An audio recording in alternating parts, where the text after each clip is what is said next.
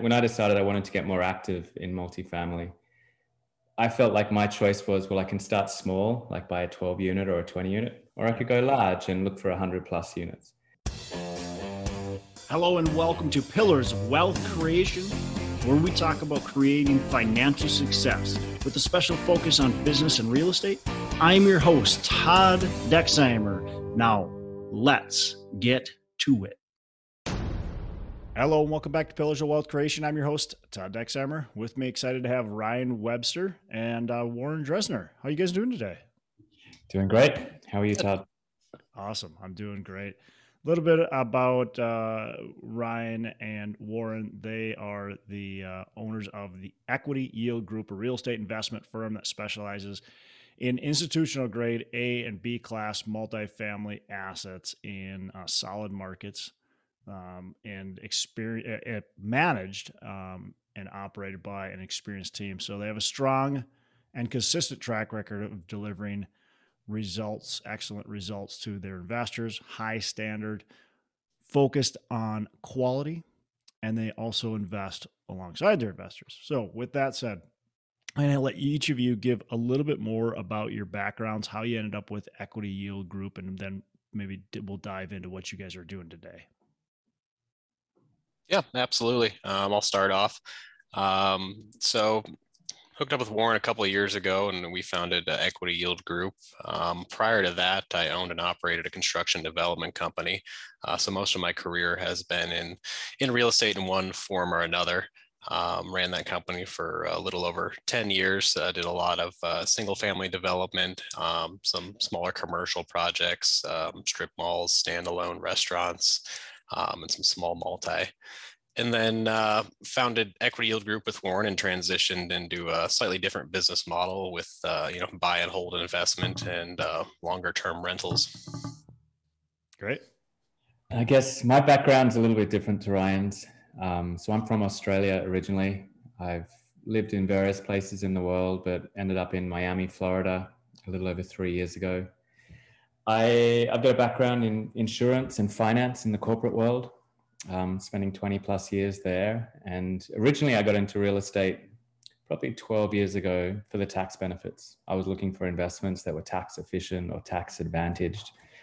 Uh, from there, I slowly discovered the power of passive income. So, built up a small portfolio of single family homes, but realized that there's a lot of work in that. Um, and yeah, not I, so passive. yeah, not so passive at all. But when I got to the US in uh, 2019, I discovered real estate syndications, and that that is truly passive. So I started investing as an LP in in multifamily syndications, um, and kind of grew a portfolio there, and decided to start to get more active. And so a little over two years ago, Ryan and I got together. We were both kind of targeting the same types of deals and started working together on an ad hoc basis, found that we really worked well together, and so slowly developed this company equity yield group from there. What made you want to switch from the passive side into the active side? Uh, a couple of things. I I realized, you know, at some point I, I realized the power of real estate. Real estate's a get rich slow scheme Yep. Um, and as I in, invested more and more as a passive investor, it was great. I could see cash flow coming in, and I did the math and realized, well, this is fantastic. When I'm 60 or 65, I'm going to be able to retire. And the more I thought about it, I thought, well, why do I have to wait 20, 25 years to have that level of wealth? I wanted to try and accelerate that process. Sure. So I still invest as a passive investor, but I'm now an active investor as well because I really wanted to accelerate that process. Yeah, love it, love it. So the first deal you guys took down, correct me if I'm wrong, was a twenty-six million dollar acquisition. Right. Eh, walk me through that transaction. A twenty-six million dollar acquisition is something that even people that have been in the industry for many years can't take down or think they can't take down at least. And so that's your first deal, though, is a $26 million acquisition. Take, take me, let's talk about that process. First of all, I guess, what made you think that you could take down a $26 million deal? um, and then we'll dive in. Uh, I guess I can have a go at answering that first. Um, you know, a lot of people, even me, when I when I decided I wanted to get more active in multifamily, I felt like my choice was, well, I can start small, like buy a 12 unit or a 20 unit, or I could go large and look for 100 plus units. So even at that point in time, there was this perception or self doubt about can you really buy a 100 unit property, whether that's going to cost $5 million or $26 million. And I think a lot of it is about mindset, mindset and, and forethought, just understanding what's required in order to take take down one of those bigger properties. So I agree with you. 26 million is a big deal for the first one, but a lot of it comes down to mindset. I think Ryan and I, although it was our first deal, it, it didn't happen overnight. We'd been working together looking for deals for almost a year before we found that one. We'd built up a network, a team. Um, we were confident that we had the team to be able to buy a property of that size and do a transaction of that size. We can get into it in a little bit more detail in a moment, but um, we used institutional capital to help close that deal. And again, that wasn't an overnight thing. We'd been working with some institutions for nine, 12 months trying to build relationships with them. We had those relationships at that point in time. And on top of that, both our backgrounds kind of lend up lend lend themselves to that kind of transaction just my background in finance for 20 years, I'm, I've got some experience doing more complex capital markets transactions. Ryan's background in the construction industry, a lot of those deals, a lot of the loans that you get in construction are more complicated. They involve mezzanine debt, they involve pref equity. So we were familiar with the pieces involved, and we were very intentional about building relationships, building the right relationships, and building the right team in order to be able to take down a deal of that size. And I think that was a huge factor in in us being able to accomplish that. Yeah, and, and to add to that, you know, Warren's right. We you know had a good sense of our investment thesis and, and what types of properties we want to invest in and where and there's there's a cost to to play in these markets and with these asset classes. So, you know, 26 million sounds like a lot for a first deal, but we knew going in that that was just the cost to get into, you know, the types of assets that we wanted to invest in. Um, so there, you know, like Warren said, there was a lot of work, a lot of planning, a lot of forethought that went into the strategy of, you know, how we're going to acquire these assets. How many units was that first deal? It was a 148. It was a 2016 build, and it's in Sarasota, Florida. That's great. Value add, assuming. Yeah. So although it's, I mean, we, we love these A class deals, but we're not buying at the luxury end. So it's A class by virtue of the fact that it was built in 2016. But the interiors needed an upgrade. The kitchens were ugly, they were cheap. So there was definitely scope for us to spend seven grand a unit and create that value add that we needed to make the numbers work. Love it. Let's talk about the let's talk about that uh, institutional money that you're looking at, and it's actually timely because we've been talking with some institutional money.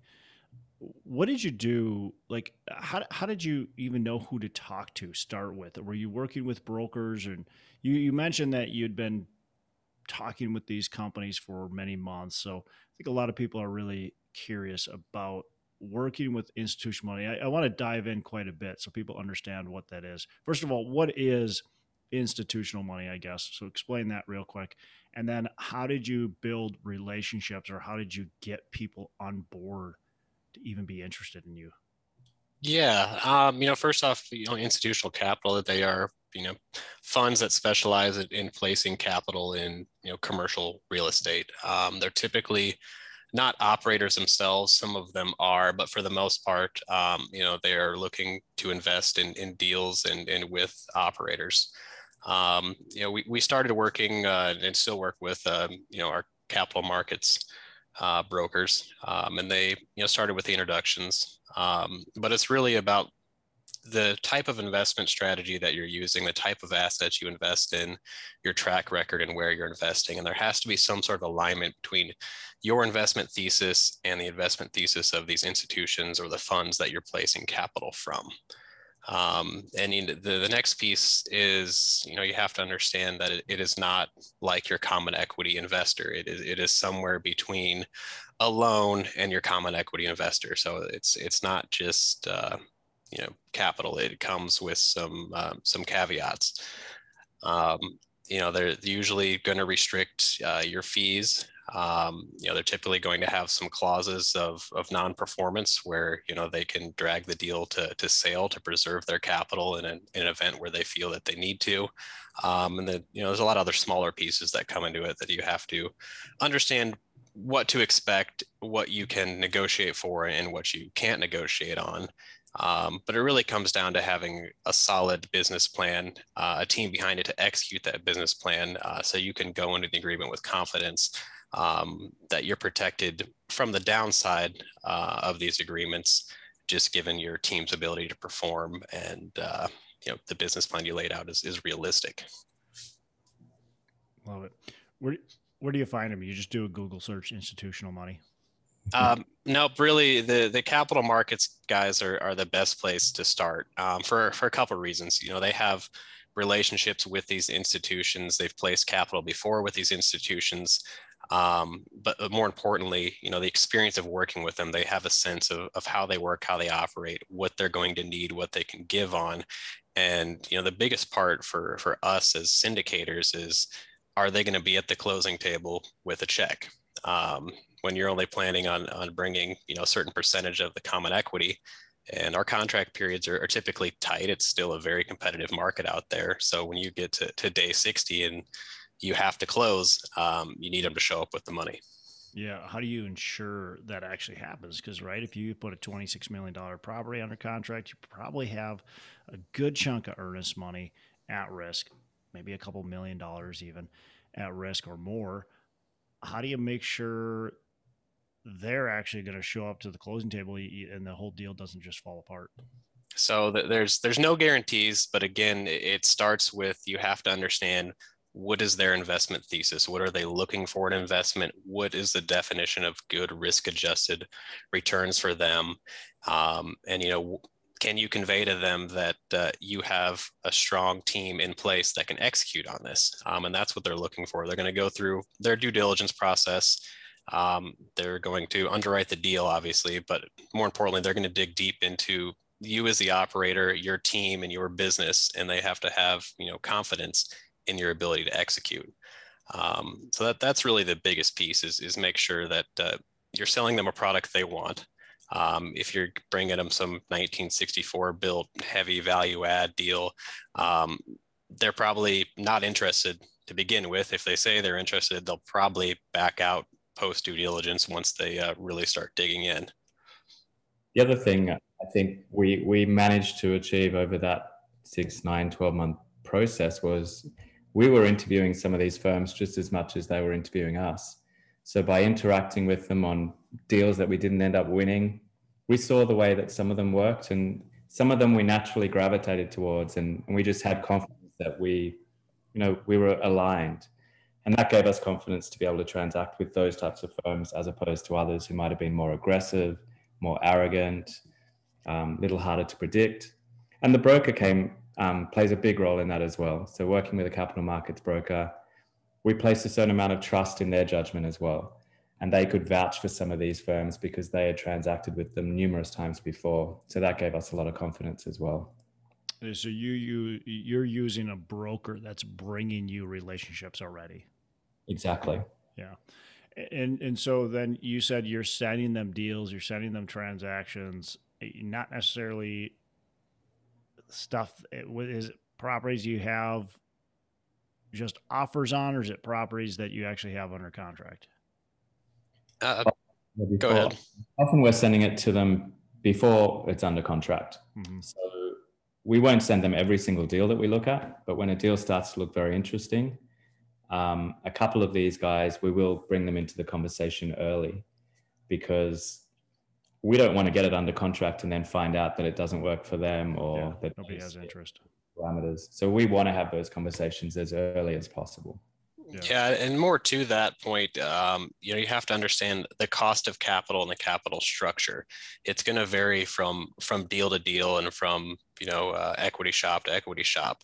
So when we're underwriting a deal and, and trying to project uh, investment returns for our common equity, we have to understand the cost of capital uh, for that institutional equity. Um, so that's where, again, starting early, developing these relationships, understanding the product that each of these firms offer, and then getting them, you know, to take a peek at the deal and give you indicative terms so you can understand their cost of capital and better project returns for your investors.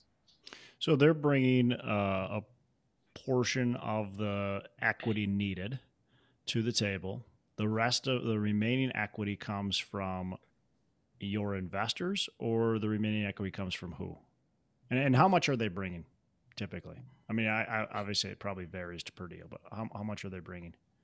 It'll vary from product to product. The, the preferred equity shops, and again, it's a little different environment uh, in today's debt market. Mm-hmm. Um, but on that particular deal, we, we got to 88% of cost on on the deal. Okay. Um, but uh, typically, you know, somewhere between you know 80 to 87 is pretty realistic for a preferred equity product. If you're doing, you know, what would be a pure joint venture, um, you know, they they go all the way up to to 97 three. Um, but you know 90 10 80 20 is pretty typical for a for a joint venture deal. Yeah and then uh, you're so then you're bringing the rest of the capital. It doesn't have to be your capital it sounds like. It sounds like you guys were actually raising the the additional equity for that transaction. Yeah that's a mix of uh, you know, our, our capital from uh, the gp team and the rest of sponsorship and then capital we raised from our lp investors you talk about the lower fees. They they want you to chop down your fees. They probably want you to chop down potentially chop down your equity splits. Um, what what's that kind of look like? Again, it, it's it's deal specific, um, but you know leaps and, and bounds. You know it's it's tough to get over you know one percent on an acquisition fee. Uh, with these, uh, depending on the shop, some of them won't allow an asset management fee. Uh, some of them cap at 2%, some of them cap at one and a half. Um, it's all all deal specific, but usually they're they're looking for you know lower risk, and the way they look at it is if they're you know bringing 80 85% of the capital, their last dollar sits at 85% of the value of the deal. So their downside risk is protected. If if they got to liquidate, um, it's not going to wipe them out. It's going to wipe us out. In exchange for that, they allow us to have you know more of the upside.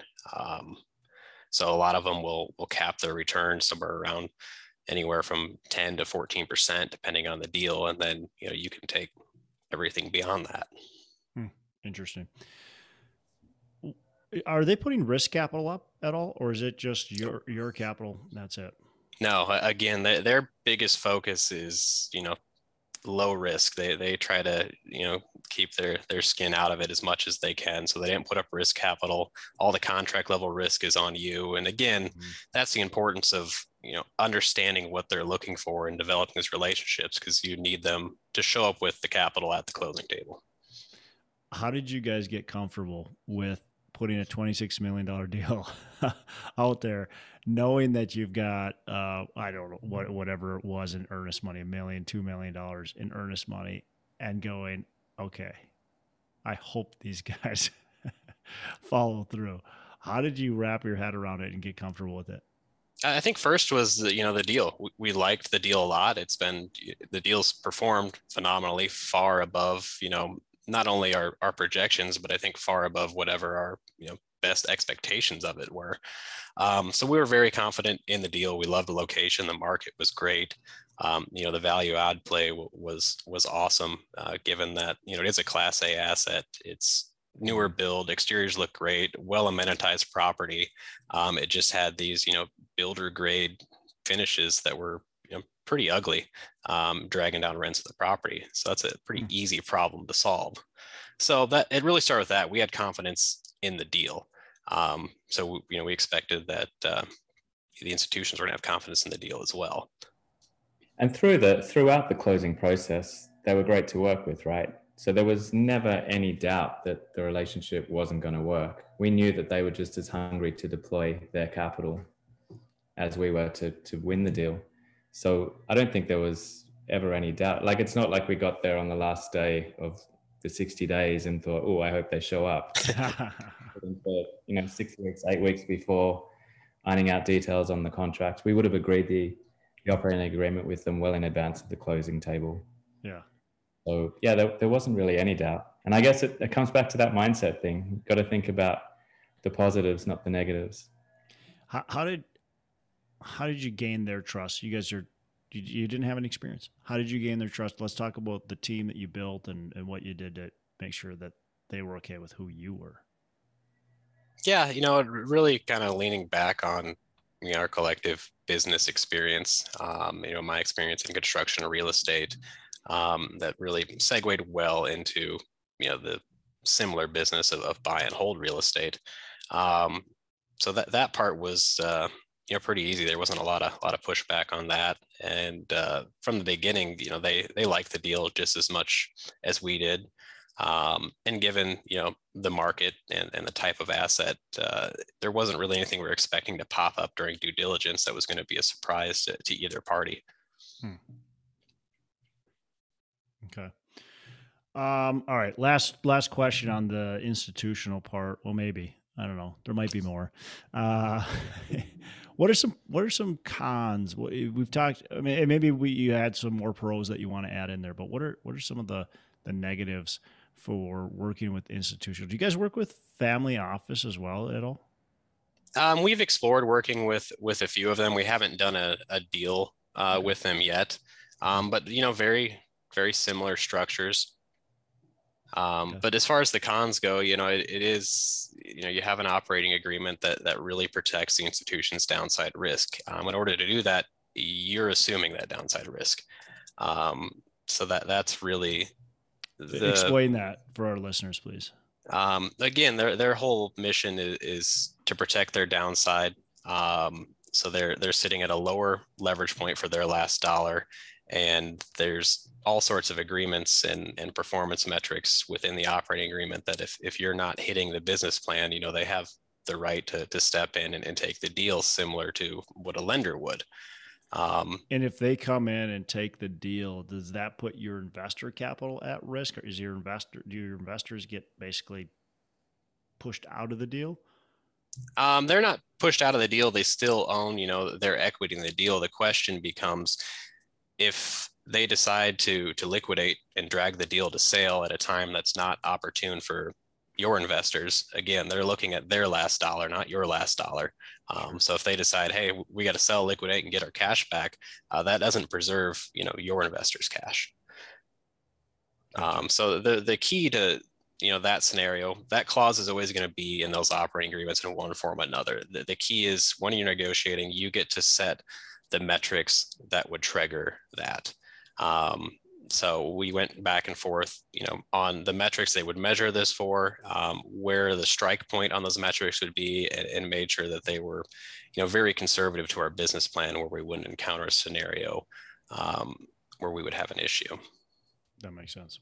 I think we've kind of been through a lot of the talking points about institutional capital and and the downsides. Like there are some key advantages. They can bring a big check. Um, often it's a cheaper cost of capital than normal common equity. But there are some downsides, and it's not perfect for every deal. And we by no means use this on every deal. This one seemed to be right for that deal, and it's part of our armory um, that we've got some of these relationships and that we can structure these deals. But it does introduce some extra risk into the deal, so it's not going to be appropriate for every deal. Yeah. Um, and that's that's very much the way that we look at it we, every deal we underwrite on its own merits. We think, is this going to be appropriate for pref equity or for mezzanine debt? And sometimes the answer is no. Yeah, you know, I think Warren, you, you nailed it there. It's really, it has its advantage, the cheaper cost of capital, but you have to view it, you know, like debt. Um, there's numerous debt products available out there that you know some are better for some deals some are, are not good for others. Um, but it's really a, a, cost of capital to leverage risk equation. Um, and then that's what we're looking at is is is this particular deal over levered with this product? It's another arrow in your quiver so to speak right? You, you have an option of using institutional equity. Doesn't mean you have to use institutional equity yeah absolutely and it's not not appropriate uh, you know for every deal Yeah. And I think every as an investor, we've got to look at everything on the risk return spectrum. We're trying to generate risk adjusted returns for our investors. Um, our criteria, we, we look for newer assets and we look to buy them in stronger markets. So, as a general rule, we're targeting lower risk investments because it's not a 50 year old building and it's not in a tertiary market that might struggle to grow. Sure. So, oftentimes, because we're targeting a lower risk investment, we feel that we can adequately add risk to the equation by putting another layer in the capital stack. That's not always going to be appropriate. Um, and so the second deal, for instance, that we did, we used bridge debt on that one. We didn't use any um, mezzanine debt. We didn't use pref equity. It was just a straight three plus one plus one year bridge loan. Um, at the time, we had some offers of pref equity, but we decided just to go the traditional route on that one. Um, it's an older building. It was a 1986 product, so there was a little more risk inherent in the asset, and so we felt that that was the appropriate route to take on that one. Gotcha. You guys have closed uh, in 2021. Uh, you closed 130 million dollars of multifamily. I, am assuming you're still buying today, and correct me if I'm wrong, but I'm assuming you're still buying. How are you winning deals in you know today's market in 2021 how, how are you winning deals and, that are you know conservative uh, conservative enough to be able to push forward with? So in 2021 i mean it, it's may 22 now but if i look back at 2021 i think some of the key success factors were broker relationships. We really focused on developing relationships with the brokers that are in our market most of the stuff we buy is it's marketed because the people who own these A class assets in these bigger towns, they're sophisticated. They know that they can push price using a broker. So most almost all of it is is marketed. It's not off market. Yep. So broker relationships was key. The other factor I think is going deep in a market. So a lot of the success we found in 2021 was around Tampa in Florida. And the more we bought, the more we knew about the market. We could we actually knew exactly what was going on. We could see people from the northeast moving to this part of Florida. We could see rents increasing much faster than what CoStar was publishing. So that inside knowledge, that depth of knowledge, I think was a huge advantage at that point in time. We are we do have an appetite to buy more, but in May 2022, we're struggling to to find value because prices have increased significantly and the cost of debt is starting to go up. Yeah. So we're in an interesting time at the moment. We're still very bullish about multifamily. We we strongly believe in the asset class. Um, right now, I think it's more of a pricing factor, um, and we're in a state of flux at the moment. So we can see that some prices are starting to fall potentially. Some of the brokers are revising their pricing guidance, and while that's happening, it's an interesting time. We've just got to you know find the deal that we strongly believe in and, and make sure that the pricing works to generate the returns that we need. Are, are you sitting on the sidelines kind of watching or are you still actively pursuing just waiting until the, the right deal hits yeah we're actively you know pursuing deals actively bidding. Um, but like warren said it's, it's an interesting environment where you have you know the fundamentals of, of real estate and the real estate cycle are still there. You you have you know demand side pressure from population growth. Um, you know supply is still extremely constrained. Uh, you still have you know favorable wage growth. Um, and all of this is driving phenomenal rent growth. Uh, it's just really a, a, shift in the return profile that what the increased debt service doing is, is constraining that, that cash on cash metric. Um, so far, overall returns, the IRRs are still holding up. We haven't seen you know any rapid cap rate expansion. Um, it, it's just a shift where current yields are coming down because of the increased debt service. Um, but like Warren said, we're still very bullish on you know multifamily. The fundamentals are still there in these growth markets. That hasn't changed. I, I heard somebody uh, that's in Texas, and I, you know every market's different, but they said that the real estate prices have dropped 12 to 15%. I have not seen that in my markets. Have you guys been seeing a drop yet of real estate prices? Um, we, we go ahead. This the other day. Uh, guidance, pricing guidance from the broker has dropped for sure, but that doesn't necessarily mean that pricing has dropped because it seemed like in the early part of this year, every week the brokers were just pushing pricing a little bit more in terms of what their guidance was. Yep. I think transactions for these types of deals take two to three months to close. So we we kind of need to wait a couple more months to actually see yeah. deals are being traded today and then compare it to what those like what other deals traded for three, four months ago.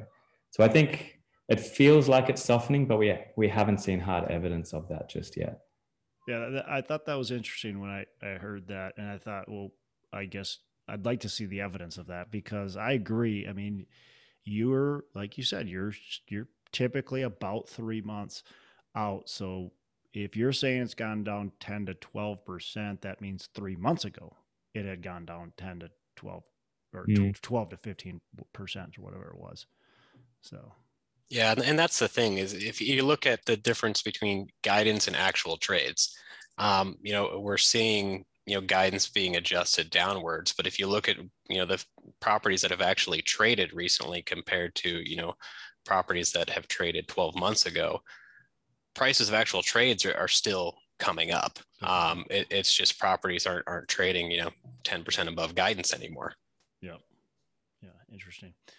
Um, well, we don't, we don't have a crystal ball, but what are your guys? What's what's your crystal ball? What's your what's your plan here moving forward, and, and how are you guys navigating through this? I can I can have a crack at that, I guess. Uh, I think we will see some price adjustment. I think we have to because I think interest rates are going to keep rising in a meaningful way, and and that affects our cost of capital which affects the price that we can pay for some of these assets. And I think that's true of 99% of the players out there who are looking to buy these assets. So I think there has to be some sort of price adjustment. Mm-hmm. I'm not convinced that it's going to be 10 or 12% or more. I think it's going to come down to the fundamentals of the market and the asset. And as and that's why we want to be buying in these growing cities where there are fundamental demographic shifts um, where population's growing, where there's a strong job market. Because I think in those markets and in the great submarkets within those markets, there will always be a demand. Um, so we're, we're still hoping to buy more assets this year. I don't know if we're going to be able to do as much as we did in 2021 because it's going to come down to the assets we can buy and the prices we can pay.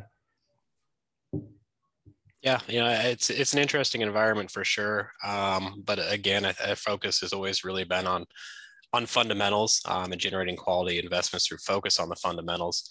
Um, but there's still a tremendous amount of, of dry powder out there earmarked uh, for commercial real estate in the United States. I read upwards of, of 250 billion the other day in dry powder. So that, that's a lot of investor demand on the investment side.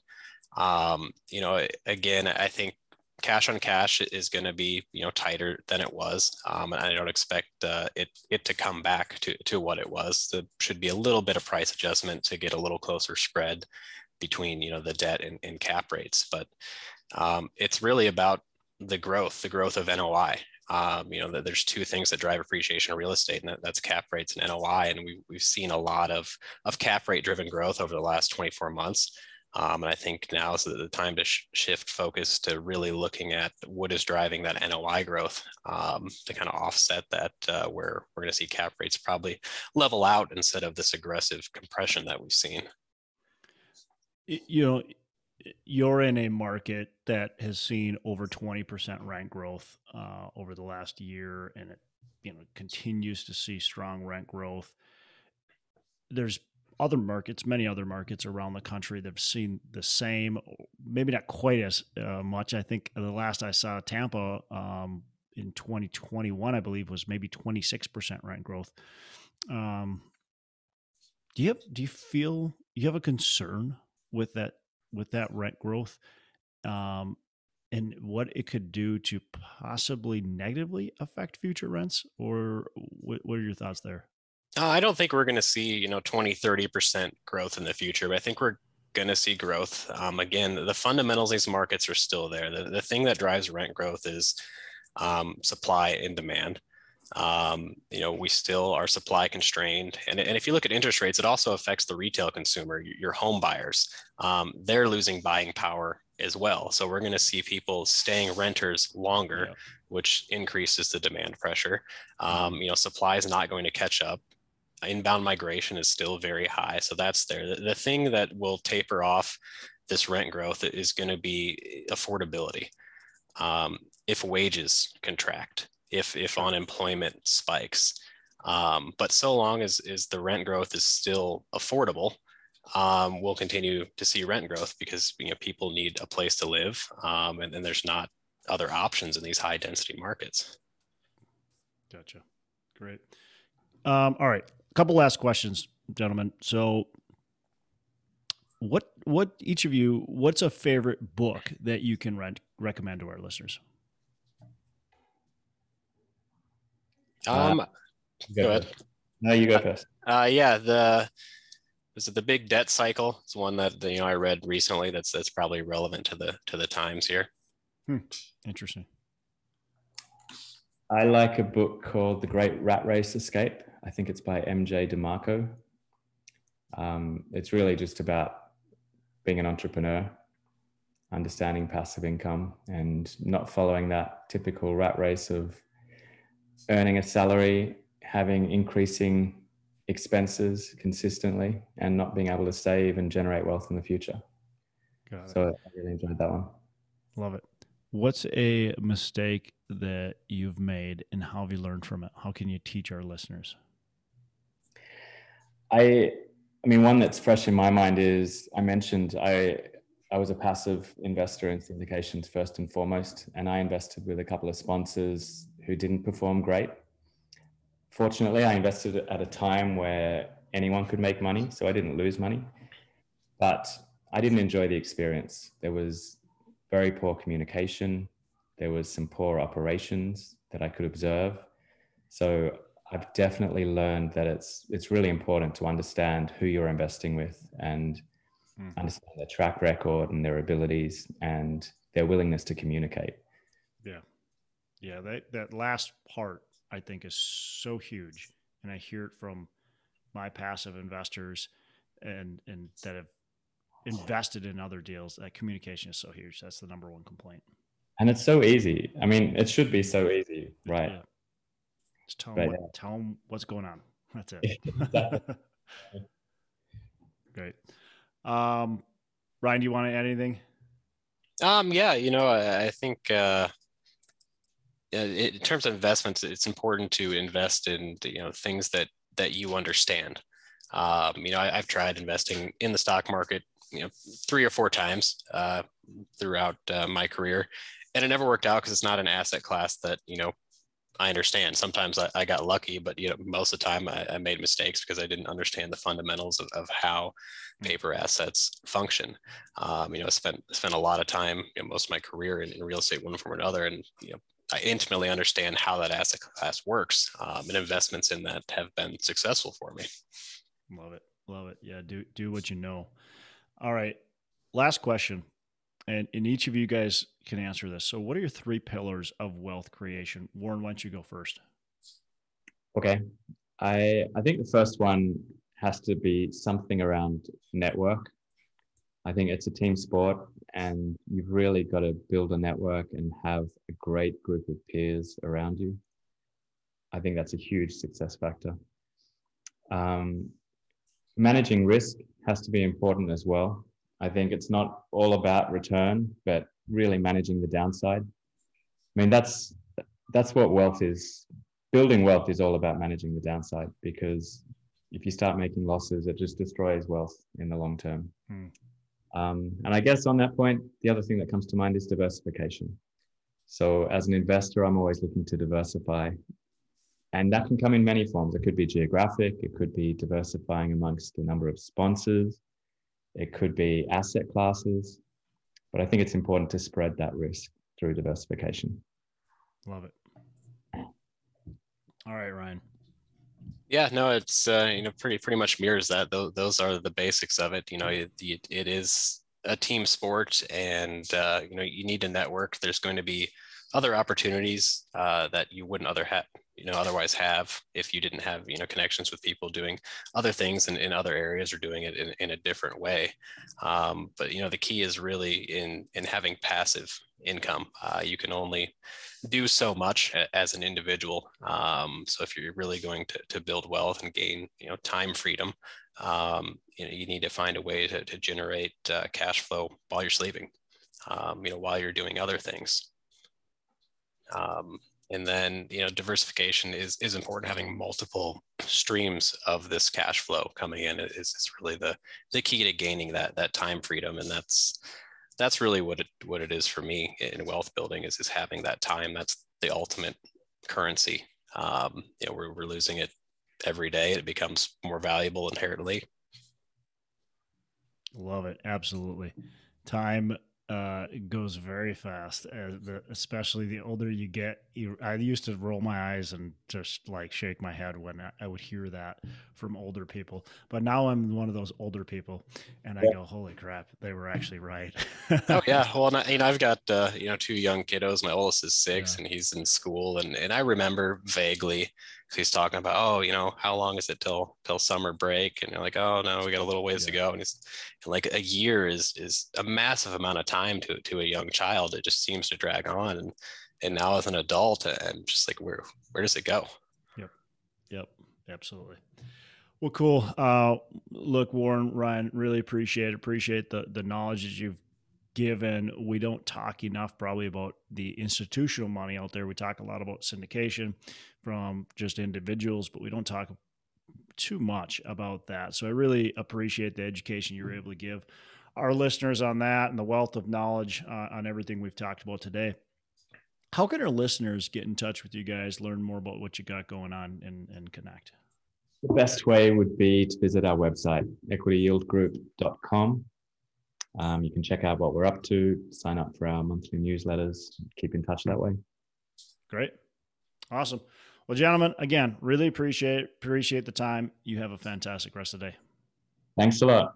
You too. Thanks for having us. Hey, thanks so much for listening. I appreciate you being a loyal listener. Say, I would love to have you go on to our Facebook page and subscribe. Uh, give us a thumbs up. Go on to iTunes or wherever you listen and give us a rating and review. Don't forget to subscribe. Your rating review just helps us push this out to more and more people and continue to grow our audience and hopefully positively affect a ton of people out there that really need this and, and want this. So, uh, the other thing I've got for you is a free ebook on my website. So go on to venturedproperties.com, venturedproperties.com, and download our free ebook uh, on real estate and on syndication. And I've got some data points in there, some really good stuff for you. So I'd love to have you take a look at that. It's free. I'm not expecting anything from it. Uh, and, and, also, look, if you want some help in multifamily, want some help learning, growing, getting your business off the ground, I would love to talk to you about what it would look like uh, to work with me potentially and see if that's a good fit. So you can go to coachwithdex.com and check that out, and uh, we can definitely have a, uh, a call. Thanks a lot for listening. You make it a fantastic rest of the day. I'll catch you on the next episode.